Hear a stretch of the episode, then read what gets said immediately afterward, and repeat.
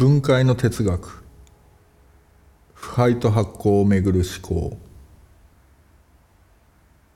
藤原達史。第六章。修理の美学。作ろう。ほどく。施す。1計画的陳腐化。修理とはいつからこんなにやりにくくなったのだろう。先日かなり古いバージョンのスマートフォンの電池がすぐ切れるようになり電話が途中で終わってしまうということが何度かあったためあまりメーカーは推奨していないようだが修理キットと電池を購入して自分で入れ替えをしてみた。とにかくやりにくい。ネジはゴマ粒の半分より小さく電池の周りの配線は意外と脆い。卓上ライトにガムテープで虫眼鏡を固定して即席のラボを作り修理に挑んだ。危うくネジを潰してしまいそうになるしなくしそうにもなった。たかが電池交換ではないか。もっと簡単にできないものだろうか。途中何度か投げ出しそうになりながら何とか終わったのだがこれまで無機質な機械にしか思っていなかったものに少し愛着が湧いたのが不思議だった。これこそまさに壊れたものを愛するナポリ人の感覚であろう。このスマートフォンのメーカーはバッテリーが劣化したものの動作速度を意図的に落とすようにする。計画的陳腐化をユーザーに内緒でやっているのではと批判され2017年末から2018年初めにかけて話題になった。ユーザーに買い替えをさせるための仕掛けではないか。と抗議の嵐となりフランスでは消費者団体が訴訟を起こした。計画的陳腐化とはマーケティング用語で使用中にわざと質を落とすようにあらかじめ設計し新しい世代の製品を買わせる手法のことである。世界の商品は今多かれ少なかれ計画的陳腐化を始めていて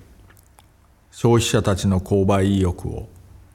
まるで死にかけた人間にカンフル剤を打つように煽り続けていることにやり場のない怒りをずっと感じていた人は決して少数ではない。液晶画面が映らなくなるだけで中身が健全なパソコンの前に私は地団打を踏んだものだった。バンコクの消費者は団結する前にみんなお人よし化してしまった。いいダクダクと新型機種に乗り換えては捨てて乗り換えては捨ててを繰り返し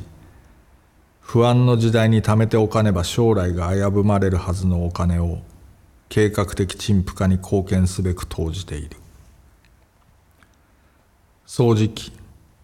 扇風機パソコンゲーム機ありとあらゆるものの壊れざまを見てきたがちょっとこれは早すぎるだろうという壊れ方をする。一度ノートパソコンの画面が消えてしまったので慌ててメーカーに電話してみたら10万円かかるという。とても驚いた。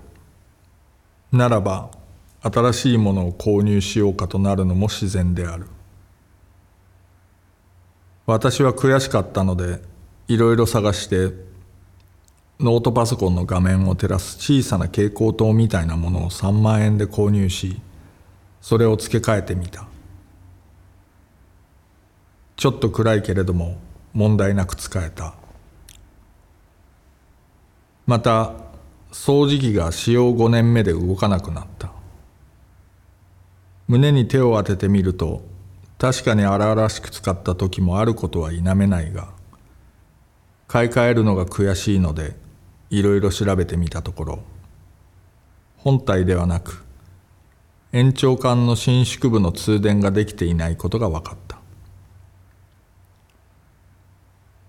非常に多くのこの種の掃除機が延長管の電気の普通で丸ごと捨てられていることもきっと大いに違いない。マイナスドライバーでバリバリと分解してみたら伸縮部で負荷がかかっているところが焼け焦げていて断線していた。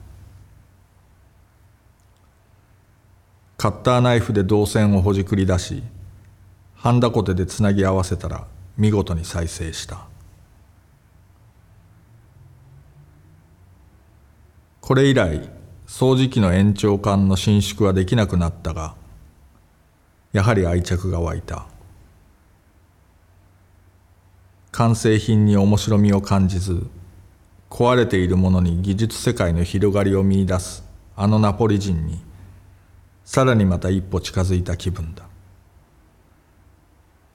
この世の商品の保証期間はあまりにも短く修理代はあまりにも高い。例えばパソコンや掃除機を1台買ってそれが50年くらい使える世界はありえないのだろうか。修理屋に行けばどんなに古くても最新のソフトをインストールもしてくれるし弱ったキーボードのキーも1個から変えてくれるようなことはありえないのだろうか。液晶画面を張り替えてこの傷のついたままで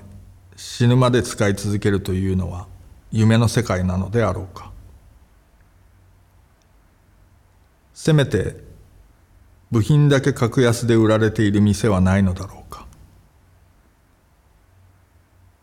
とにかくこの世界は修理代が高すぎる。